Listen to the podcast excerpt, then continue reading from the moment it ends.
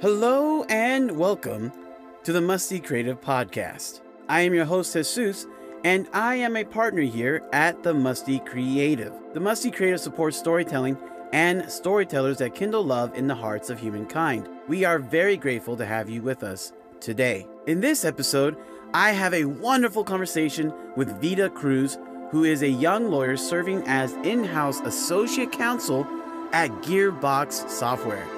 Gearbox Software is known primarily for making the Borderlands video game series. I'm so excited to share this interview with all of you.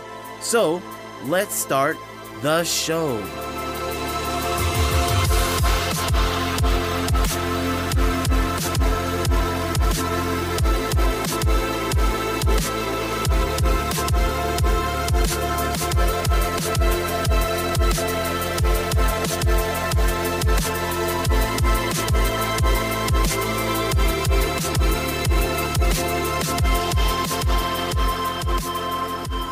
Hello, my Musty Collective. Our special guest today is Veda Cruz, who is a lawyer in the gaming industry. She currently works for Gearbox Software, the creators of Borderlands, which is just so awesome. Uh, I've been wanting to interview people in the games industry for a while now, so thank you for being on the Musty Creative Podcast, Veda. Welcome to the program. How are you doing today? Thank you so much for having me. It's oh, there's a lot of uh, craziness going on behind me. Um, I'm super excited no to be here. um, it's going great. Um, just you know, chugging out the work day by day, learning every day what video game law has to offer. Um, it's a very wide industry, so yeah, I'm excited to talk about what's going on. Yeah, no, awesome. Very good, very good. So let's get right into the first question. Veda, what is your origin story? Well, I grew up in Miami.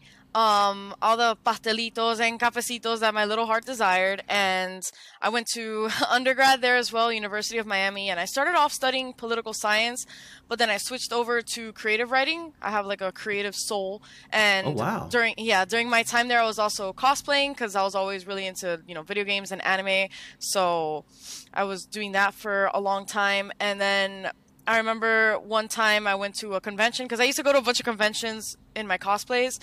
And there was a time that I saw a seller that was actually selling my pictures without my permission. And I know that this oh, wow. is yeah, it's rampant like online too. You know, people just like spreading pictures and whatnot uh, without the original creator's permission. So I figured I really don't like that, and I don't want that happening to anybody else. So that inspired me to go to law school and try and help other artists that were in the same position where they find that their work is being reshared or reposted without their permission. Um, even worse, if others are making money off of it, that's not cool. So yeah yeah, so I, I went to law school at University of Miami, and um, after my first year, I'm sure a lot of one else can attest to this. I it was stressful. It was it sucked. So I fell out of love with law. Um, so I wanted to find something else, and I found that in business, I really liked business. I was working at a startup, kind of like an incubator for students, but um, you know, students would come in and, and say their ideas, and then we'd help them talk about the business aspects. So that made me want to uh, pursue an MBA. So I pursued the MBA and the JD at the same time. And wow. yeah, and then in my last year of law school, um, they were offering this video game law course. And at this point, I was already like, I don't want to be a lawyer. Like, I just, I don't know, I fell out of love with it. But once I saw that video game law was a thing, that there was um, a space for me in the legal and pretty much business world in the video game space, which is something that I was really passionate about, I instantly fell in love. And yeah, yeah, I decided to do everything possible in my power to get a video game job in the legal industry. No, a legal job in the video game industry. And hustle, hustle, hustle, took the bar, passed yeah. it, and then here I am working at Gearbox, and I couldn't be happier. That's, oh wow, that's amazing. So you were at a convention, you saw someone selling your artwork, illegally and you're like, wow, I'm gonna go like kick butt for other artists right now. And like I'm, I'm assuming everything worked out where you're able to tell that guy or girl stop doing what they're what they're doing no as well no oh, wow. and i feel like this might be um, an issue where sometimes the artist may be a little shy or afraid to confront somebody who's using their artwork, or else the other person on the other side just won't respond and won't care. Um, Yeah. So at the time when I first saw that, I was really shocked because I was like, "Why is this here?" And it's not the first time it had happened in that sense. That was the first time I saw it in person, which is why it had such a huge effect on me. But I'd seen Definitely. it online. Like a bunch of pages would repost my um, images without my permission, and even after I stopped cosplaying, because when I went to law school, I felt like, well, I had all sorts of people telling me, "You can't." cosplay anymore. That's not professional. That's not you know? And so i actually stopped for a while. Um so i started like on my instagram you know I, I i create these posts with about the games that i love and i try and make them Right. aesthetic and nice. Um but people were also resharing and reposting those without my permission and not crediting me. And that's really annoying for a creator because the very least that someone who's reposting or resharing can do is at least like credit the person so that it can True. drive traffic to your page you know the original Right. source of the creation. But some people don't care. Or they or sometimes you know let's give them the benefit of the doubt. They don't they don't know who the creator is. So i feel like that's why it's important for you to watermark your work not just because it'll give you any kind of like legal uh plus because the copyright is yours as soon as you create it. That's the way it is.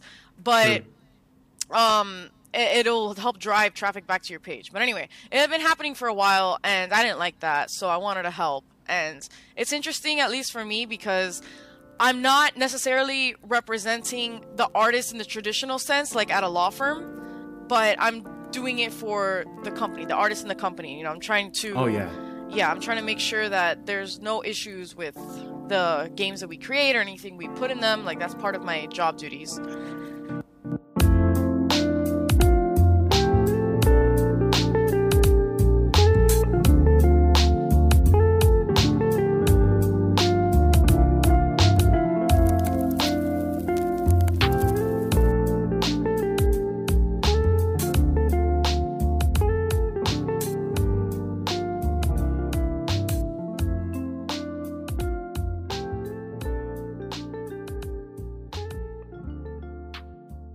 When it going back to like the start of your gaming love like were your parents really supportive was it like that one christmas day where you opened up the super nintendo or the sega genesis i got the sega genesis all my friends got nintendo and i was left out for like a long time what was it for like for you Well, I see your Nintendo 64 shirt, and Yes. kudos. Yes, I like it.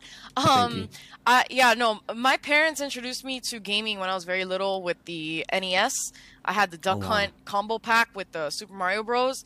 And we would play all the time as ki- uh, when I was a kid. And then we had, you know, when the Nintendo 64 came out, it was like the most amazing thing because you had a 3D game. It wasn't just a 2D Right. platformer. Now it was like there was actual 3D platform elements in it. yeah mario 64 changed my changed my Right? life as far as like 3d platforming for sure Yes, yes. That was the first game that I played on the N64, and I just have really like very specific, deep memories of that game. So that's probably why it's like one of my favorites still today. Um, playing other games on the N64, you know, go to, going to ah, going to Blockbuster Pokemon and renting Stadium? the games, huh? yeah i was saying pokemon stadium too Yes, me, um, Pokemon Stadium 64, Kirby 64. I have some. Mm-hmm. I still have. I mean, it's over there. Oh two snap yeah i see that oh that's awesome Yeah, yeah, yeah. and that, that's not my collection is actually in my room, so there's a lot more to it. But um, Nintendo 64 holds a very special place in my heart, and you know, growing up, my parents were always giving me the games, the latest console, and it was freaking awesome. And then when I got into undergrad, it kind of took a dip because I got obsessed with a little game called League of Legends, and Ooh, okay, yeah, it was actually funny how it happened because it was I, I was during the finals period in undergrad of my first year, and I had actually broken my leg, so I was bedridden pretty much, and I couldn't really like walk around much, so I was just on my computer all day, and what a perfect time to get obsessed with a game that you can just play on your bed all the time for free so, yeah for free. That was Yeah. probably part of it. So um, they didn't like that I was staying up until like 3 a.m., 4 a.m. playing League of Legends. well, who, who did you, who did you main back in those days? Oh And- my God, Ahri. lane? Ahri. Ahri, Mid- and mid we're, Ahri. I'm so mid laner. Everybody who I started playing with advised me against it because Ahri to begin with was a high skill cap champ, True, and true. on top of that, mid is a tough role. But Very tough. man, I just loved Ahri, and it was funny because at the same time that I was playing or I got obsessed with League, I was watching this uh, Korean drama called like uh, my girlfriend is a Gumiho. It's like about a nine-tailed fox, and Ahri is a nine-tailed oh, wow. fox. Right, Uh-huh. right. Naruto. So like I, I feel you. Yes, and back then Ahri was one of those expensive champs who was like 6300 Yeah. um IP, so I had to grind grind grind and Yeah. ever since then I guess maybe it's like a product of the first champ you play becomes your favorite, but yep. Yep. even to this day I've cosplayed like four of her skins like she's I still play her. I love to play her. So, yeah. But my my parents didn't really like that I was staying up that late, which I get it. You know, maybe one day when I'm a parent, I'll understand. But um, when I went to law school, especially, I was still staying up late and playing. So Wow. Yeah, their support for that kind of like waned a little. They were like they would like unplug the Wi-Fi. I mean, you know how it is. So, Yeah. focusing yeah. in school. Yeah.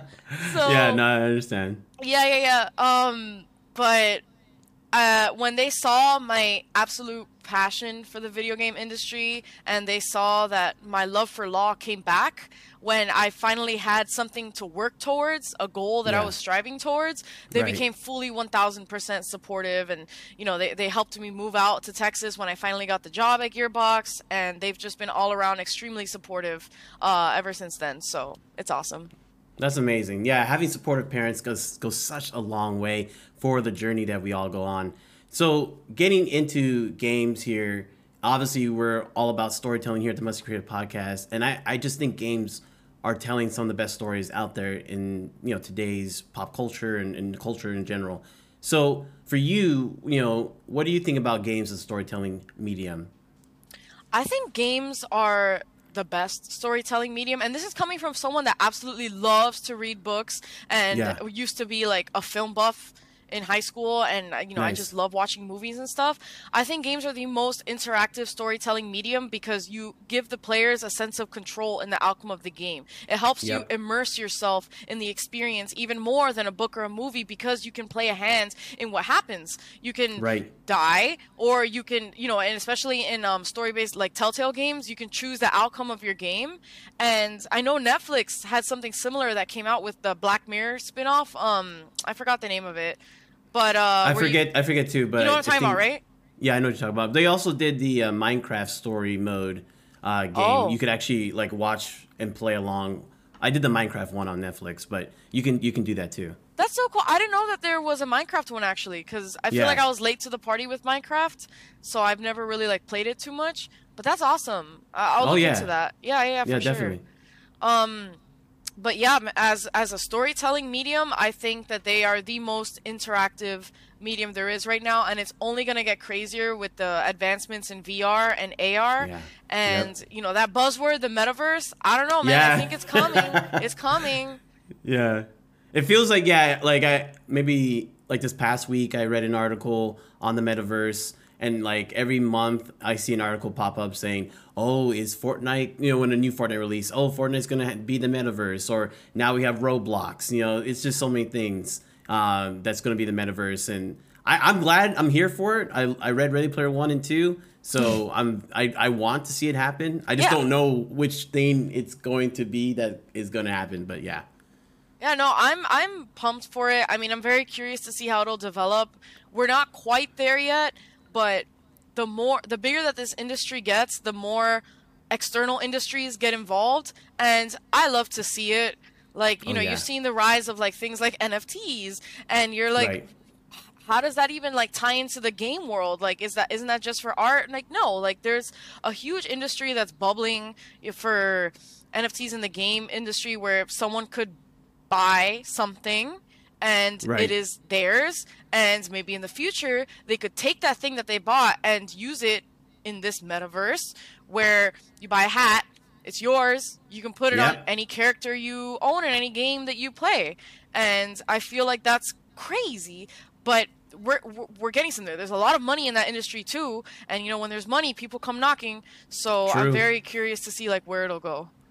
Yeah, I mean, definitely other things in NFT space are like for me that are interesting would be like buying digital like space or land in like Mm-hmm. a big big game like a Roblox or something like that. Yeah. And be able to use that land to put like your actual like digital business and a place where people can visit that's like solely that place in digital space, right? Yeah. And so just that ownership and that uniqueness to it all Mm-hmm. provides like a sense of uh, sense of verification that goes beyond kind of like just a Twitter blue check profile. But Yeah. that's kind of it's kind of that, but the, the next elevation of that for, for sure. NFT, all that's going to change how we tell stories and how we view video games. But I guess more into the storytelling for video games and I, I think you'll agree with this is that it's also like what you take personally out of it and what you tell and share with like friends mm-hmm. right and for you like do you have you don't have to say right now but you do you have those kind of moments that you can think back in time where it's like wow when i played this game and did this move and had this reaction from the boss or like are those the kind of stories you like to tell friends as you think about uh, nostalgia for like video game uh, gameplay experiences in the past For sure. And I feel like something to add on to that experience is when you share it with other people. So online co-op games like Borderlands where you're all uh, trying to beat this big boss together, I think Right. is beautiful and it just creates memories for everybody where you always remember, oh man, that boss was Yeah. so annoying, but we did it. Like we did it Yeah. together. Yeah. Um, and and I think it's really great. Like for example, uh, I was streaming uh, Mortal Kombat on Twitch um, a couple months ago, and I was trying to beat this person. Like th- there was this mission, this task that I had to do, and and I wasn't Yeah. getting it the first time because I had to do a specific combo, and it just wasn't happening. But I had people Right. in the chat cheering me on and encouraging me, and the fact that I finally did it after all that and I think I have it as like a highlight on my Twitch. But the fact that I did it, it just felt like such a shared experience with everybody in the chat that, you know, we did this together kind of. And I think Yeah. that that's really beautiful. I don't need to have somebody specifically next to me to be able to share my gameplay experiences. I can share it with people all over the world if they're tuned into Right. my Twitch and participating and all that. So I think that's really awesome. Oh yeah, especially during the pandemic, like Oh, yeah. having Twitch and uh, using it as a way to communicate with friends and family. But yeah, how does Twitch? Great segue, actually, by the way. How does Twitch affect the lifespan of video games, in your opinion? Twitch really extends the lifespan. And we're talking, there's different avenues that this can take. So, for example, you take old school retro games like Super Mario 64, for example. You know, for I, I, I um, participated in Extra Life Charity. I had my own stream team where I was trying to uh, raise money for kids in hospitals.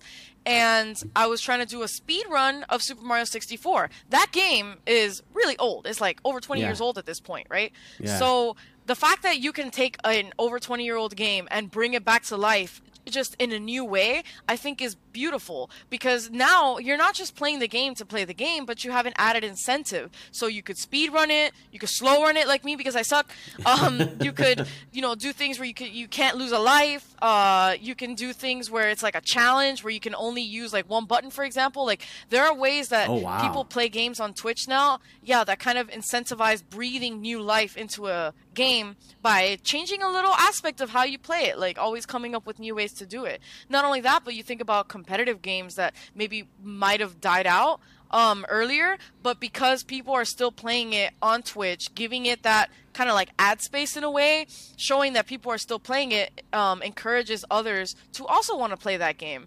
And Oh, I yeah. feel like, yeah, the influencer space is huge with games. It's really a driving factor of getting people to onboard onto the game, but also keep playing it and retain players over time. Yeah, that's true. Yeah, definitely influence influencer space. It's it's crazy to think that game companies, game publishers have to like, you know, in their marketing budget, possibly consult with YouTubers and Twitch streamers, you know, to like when they're thinking about their marketing to We release a big the. AAA game. At yeah. Gearbox, yeah. I uh, I'm actually um, heading up that department where it's like we want people to play the games that we publish, Gearbox Publishing, Right.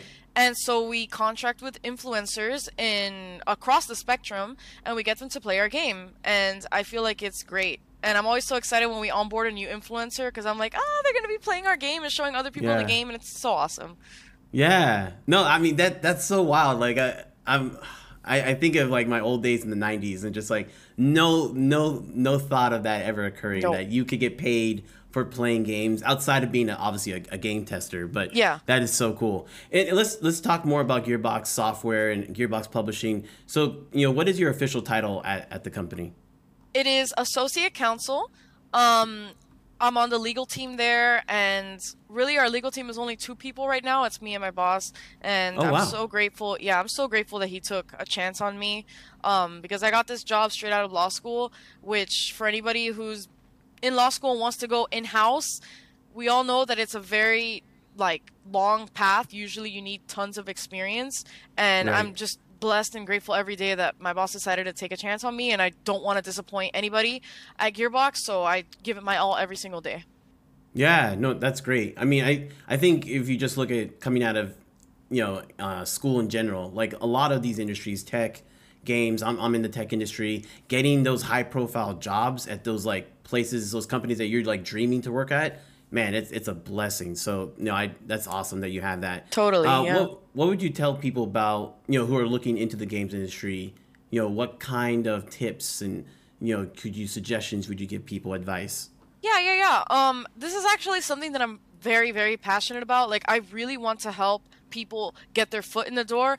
I can't push them in, but I can at Yeah. least try and open the door as much as I can.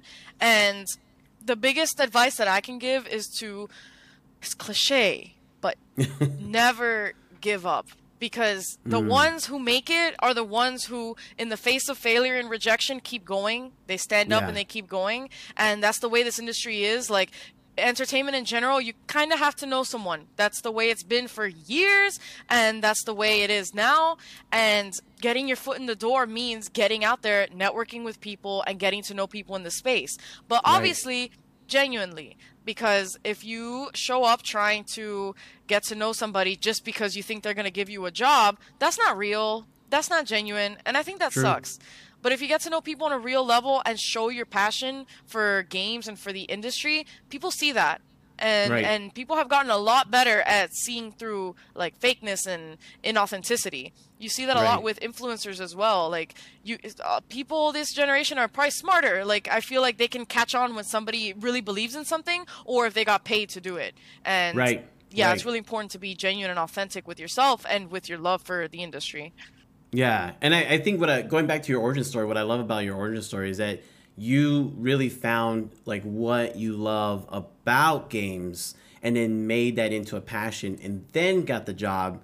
Like you know, the fact that you volunteered and not and, and also did cosplay work and going to conventions, building up a community that way, but you did volunteer work to help like games through like to help charity to do charity work through games. That's big. Like i feel like a lot of people outside of games don't understand that. Like maybe a lot of, you know finger pointers like oh games industry. Like the games industry does a lot of charitable work. Yeah. and the fact that you're a part of that is just uh, amazing. That that shows your passion. So it would it you're talking about things like like that as far as showing your passion showing your authenticity?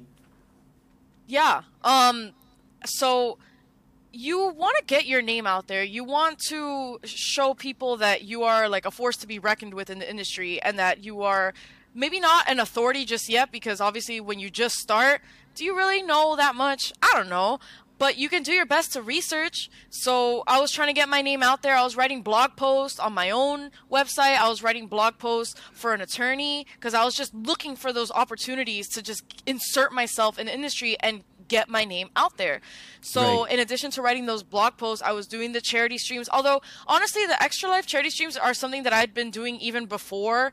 Like I was looking for a job in the games industry. Like I'd been doing that since undergrad. Um, When our our video game club actually had um, an Extra Life charity team, and that was my first um, uh, exposing into that area. And I thought it was absolutely beautiful that everybody was on board playing video games for 24 hours straight, trying to raise Yeah. money for a great cause. I love that. I love that so much. Everybody should be able to play games, you know? So definitely um yeah I, I i was really happy that i was able to continue doing it and keep raising money um and that was one avenue through which i could express my passion but also you know through my instagram where i'm just showing my my raw love for the beginning of video games the retro games the current games um through twitter where i would put my legal takes um through twitch where i would just stream games sometimes just for the hell of it um yeah yeah, I feel like there's so many avenues for people to be able to express what they love,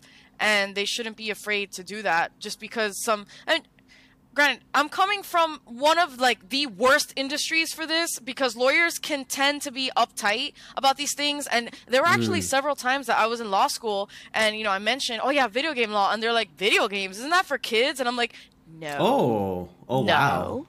it's like a billion dollar industry. Dollar business. Excuse I was just I was thinking the same exact thing. Excuse me. Um, but you know, they're just eh, maybe stuck in a different mindset and it's a more traditional mindset and law is one of those very traditional industries where the status quo is the status quo and it's really hard to change it. And then here comes some like you know 25 year old uh, lawyer to be who's running around playing video games and cosplaying and it's kind of like you know busting into the picture doing something different. And people are afraid of change sometimes. But yeah. there are a lot of cool lawyers in this industry that are just like other people playing games and doing the thing. And it's not just like the uptight, you know, whatever. Like, yeah, I'm wearing a suit right now, which I think is really cute because it's got a bow. But um, I'm not just like stuck up like that. Like, I'm not afraid to be myself. And I, and I really encourage others to be themselves because being inauthentic, people see right through it and it's not going to benefit you. True, very true. And as far as games and law, is there you know some things you could share that maybe gamers don't know about the intersection of games and law? Well, I think no, I know that law is involved in pretty much every aspect of the game dev process. If oh, you're wow. if you're a small studio and you want to get published, there's going to be a development publishing agreement. And mm. I've worked on those, I've negotiated those, and it's really thrilling because I know that the game studio is very excited to work with a publisher and we're just helping you know both our dreams come true. We're helping both of our goals align and i think that that's awesome. You have um, intellectual property questions you know sometimes mm people uh, game devs want to be really daring and bold and funny and they want to like parody something and it's a fine line that sometimes you have to cross and that's where legal comes in to be like mm, do we want to put this in the game? Maybe not. It could get us in trouble. It's a risk. It's it's all about how much risk you want to take on uh, when right. it comes to that. But yeah legal is involved in pretty much like every aspect. Um and I think it's beautiful that sometimes you may not be an artist, you may not be an animator, you may not be audio, but if you want a job in the games industry, you want to be involved in some way, there are options for you on the business side, on the oh, legal yeah. side. Yeah, and I think that that's beautiful. That's awesome. No, definitely. And, and that's what again, that, I'm so glad to have this interview with you because I I did not even think about oh yeah, legal department. Of course. That, that totally makes sense, right? So uh, the well, fact honestly, that people, yeah. oh yeah. No, I was just gonna say that I didn't either, and that's why I, I didn't even want to like continue with law school. But until I learned that there was video game law as a thing, right. it was an ind- like a niche industry, but it's an industry nonetheless. That's right. what like sparked my love for it and my total passion. And that goes for anybody in communications, in accounting, finance. Uh, these big companies need business people. So if you're in yeah. those areas, there's a job for you.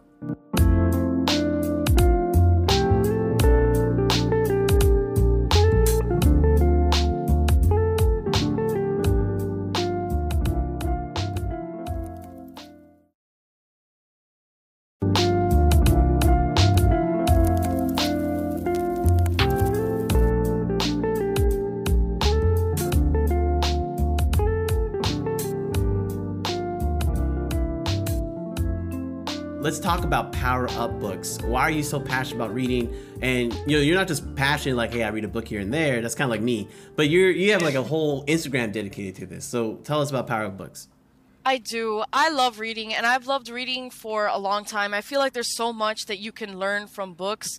Um, I think books are different from just googling something that you want to know because the author has a specific perspective that they want to share with the world that's why they yes. wrote the book and yes. i think it's absolutely beautiful to be able to see their take on the facts like yeah you can google it and get the facts but then the author puts their unique spin on those facts and uses them to create a broader point and i think it's so awesome that all of that is distilled into like one physical thing or a kindle or an audiobook whatever the medium. Um, they're putting out their thoughts in a thoughtful well written way.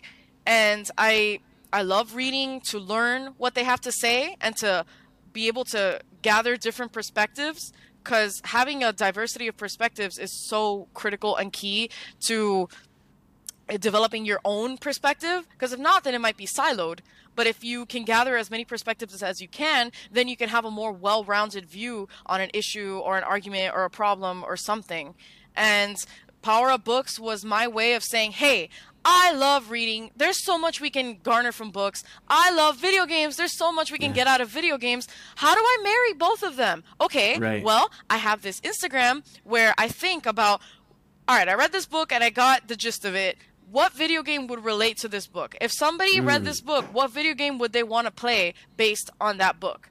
And wow. I think about it and I'm like, okay, well, all right, got it. So now I'm going to make a post about it. And I love being mm-hmm. able to like be creative with the posts and kind of like make, you know, a really pretty aesthetic thing out of it. So yeah, no, I love power of books and I just really want to share the beauty of reading in general with people. And if casting a wider net by including video games in those posts is the way to do it, merging my passions, then I'm super excited to do it.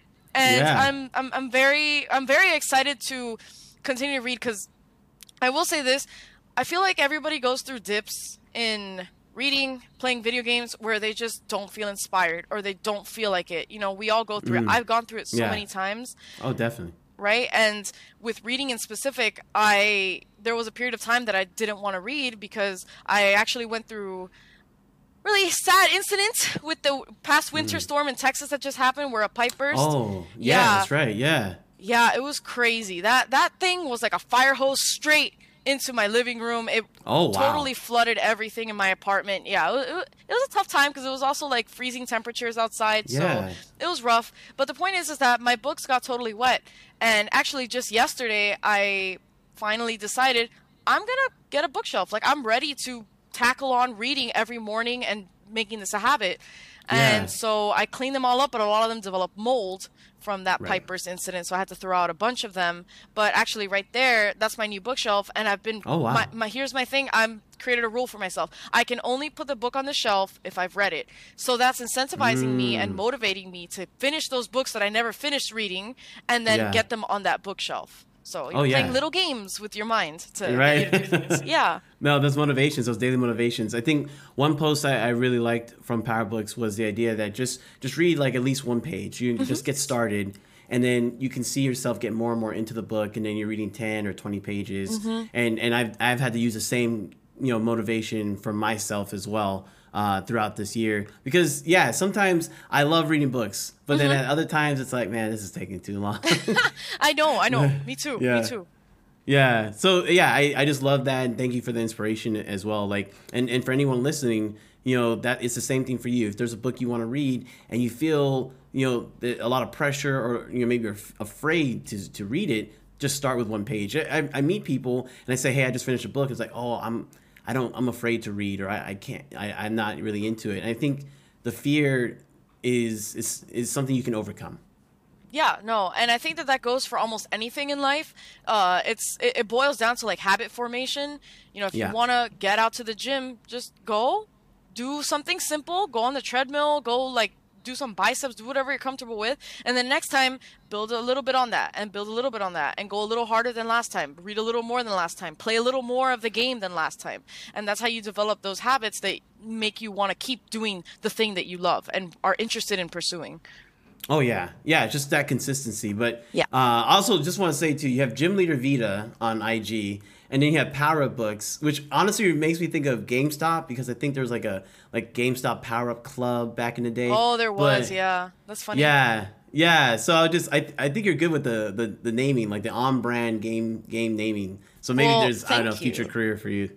You're welcome. Actually, that's what I love. That's another thing about business that I have a total passion for. That's marketing mm. and yeah. either social media. That's what I got my MBA, and I got an MBA with a concentration in marketing because I legitimately oh, wow. love. Yes, I legitimately love people being able to take that thing that they love and getting more eyes on it and right. if you have a passion for something like I do with the books, like I do with the video games, I just want to get it out there and show it to people. And then how do you do that? Well, through branding, through specific forms of maybe advertising, through like marketing. And I feel like it's such a beautiful thing.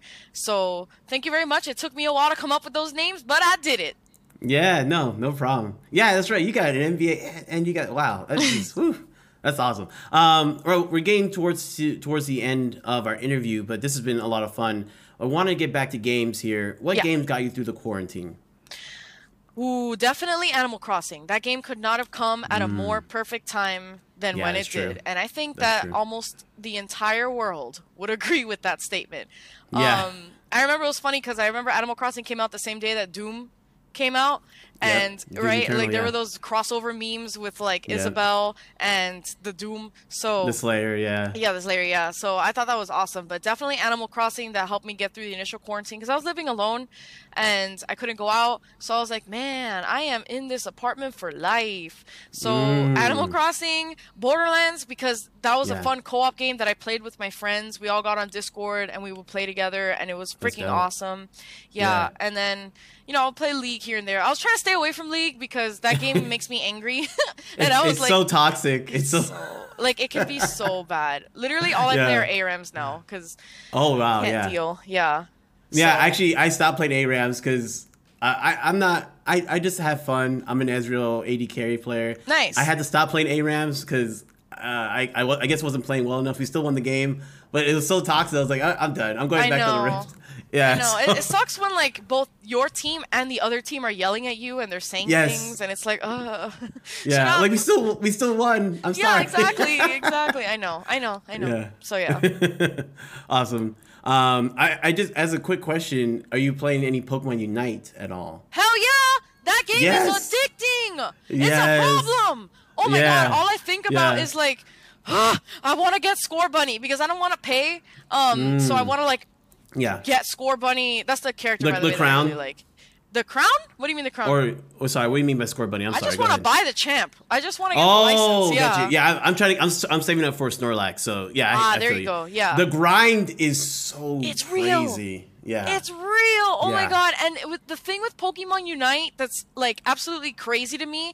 I call Mhm. it Baby League because yeah, it's a Yeah. MOBA. But like, all right, Yeah. there's MOBAs, there's Dota, there's other MOBAs. Okay, great. But with Right. Pokemon Unite, the Mhm. barrier to entry is very, very low. So Yep. you can have very young children playing this game, and it's probably Yeah. designed that way, right? So Yeah. sometimes on your team, you might have someone who doesn't really get MOBAs, and they're just playing to play. And I think it's like crazy the the uh the range of skill that you get in a game like when you're Yeah. playing sta- they're called standards i guess norms um when you're playing right. normals you can have like a literal five year old who might be playing the game but just you hitting also A the whole time. Yes, Like, and you've I see it sometimes. I see them off at another part of the map doing who knows what, and I'm like, ah. and like, honestly, I think the game has a bit of like, uh, maybe not bug testing, but like quality of life testing that can happen. For example, Yeah. for me, it's not very easy to ping how to do something. Not that people would listen Right. anyway, but you know how it is in Right. a MOBA. So, right, right. um, but there's a lot Like- of people like- playing, huh?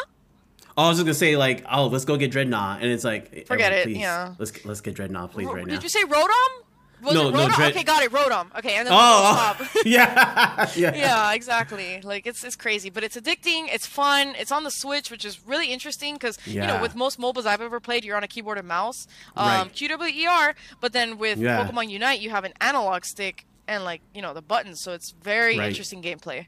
Yeah, no, no, it's it's so I, I love it. Yeah. I'm so addicted, and my Yeah. wife is addicted, which is awesome. So we just get to play together. So Aw. no, I just wanted to ask about that. I love that game. Mm-hmm. Um, a conference that I love that I I'm gonna return to as soon as I get my game out. Yeah. What is uh, GDC? Can you explain that for people?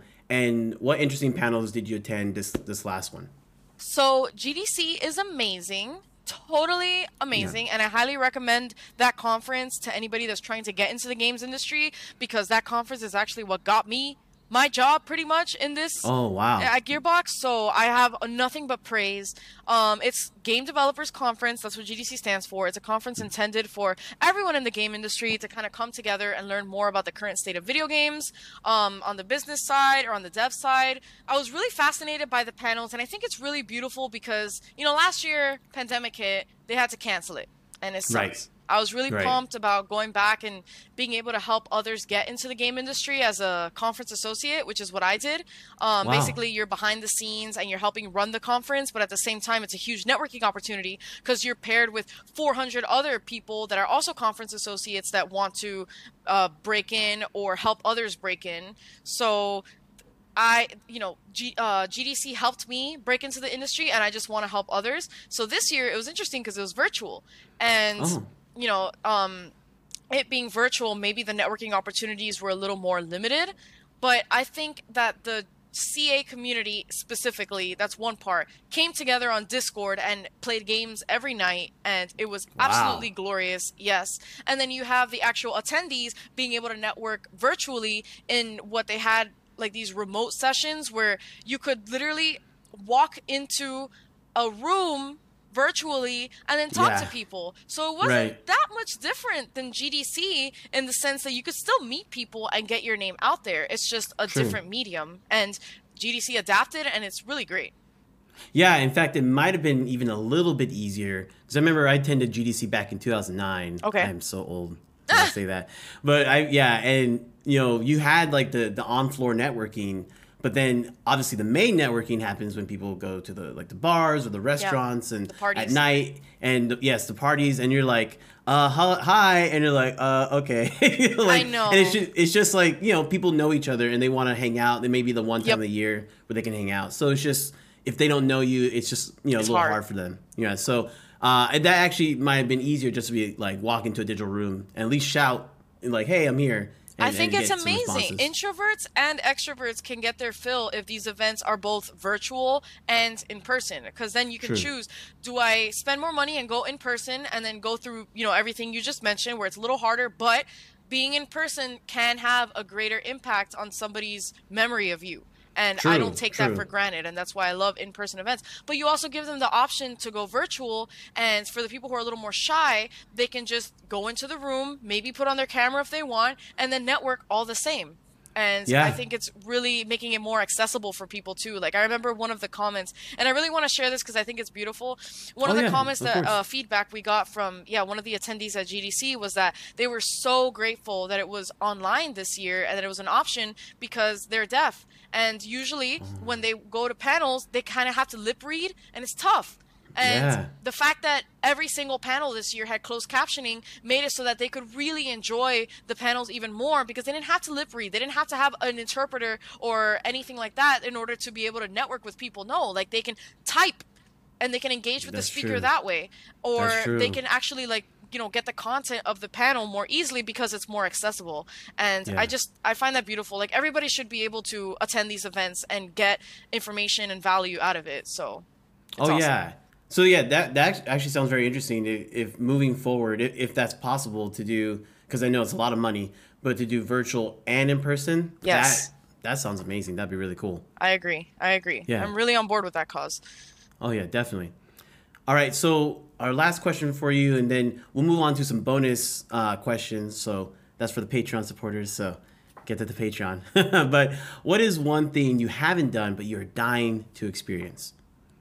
So I think on this one, um, I I'm just gonna like, cause it could be like game related or something, right? But I really just want to travel, and I feel like that's something that like anybody that's gone through this pandemic just wants to do already. Yeah. And I don't feel a thousand percent comfortable just yet going to the places that I want to go to, which are Japan, which are Korea, which are other Mm-hmm. parts of Europe, other parts of Asia. Like I want to go everywhere, and I don't think right Right. now is the best time but I am dying to go to like the mecca of like anime and gaming in some of these places. Oh, yeah. And I cannot wait until I don't know what we're waiting for at this point.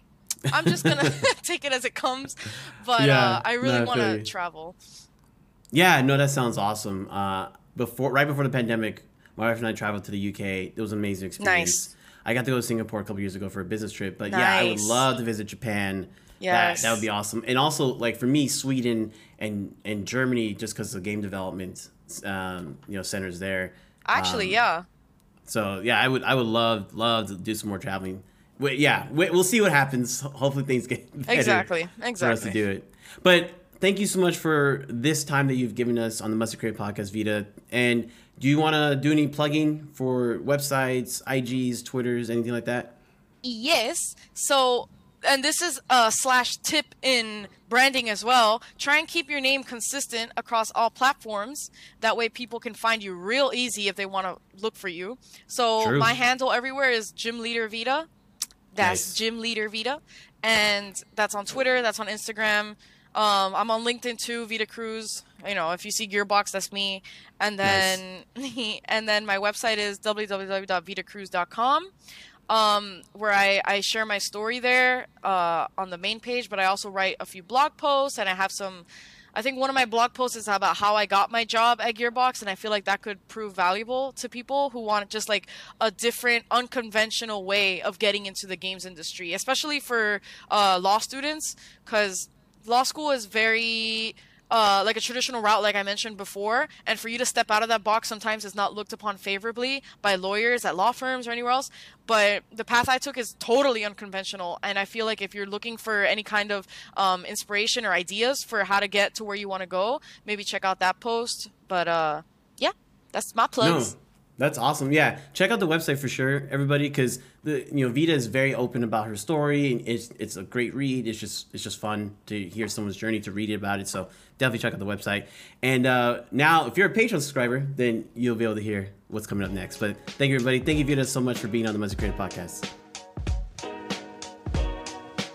What a great interview that was with Veda. I'm so happy to talk about the games industry. Let us know if you want more games industry conversations. On next week's episode, I will be going in depth into the story, structure, and characters of Wish Dragon, which is an animated film on Netflix. Tap that subscribe button so you don't miss out. And if you want to be featured as a guest on our show, email us at themustycreative at gmail.com and tell us your story. Thanks to our monthly supporters for helping us make this episode of the Musty Creative Podcast possible. If you would like to become a financial supporter of the show, visit our Patreon page at patreon.com slash creative and help make the show even better and thank you to Megan, our producer for this episode. We really appreciate your support. That's all we have time for. Remember to leave us a review on Apple Podcasts and find us on Twitter, Instagram, and Facebook.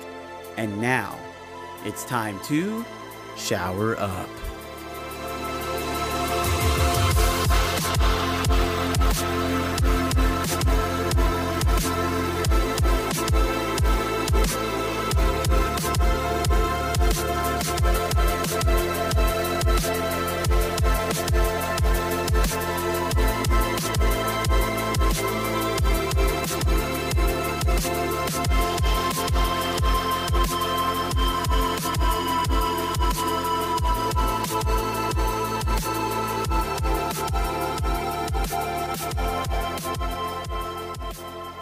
Them a satisfaction they couldn't get any other way.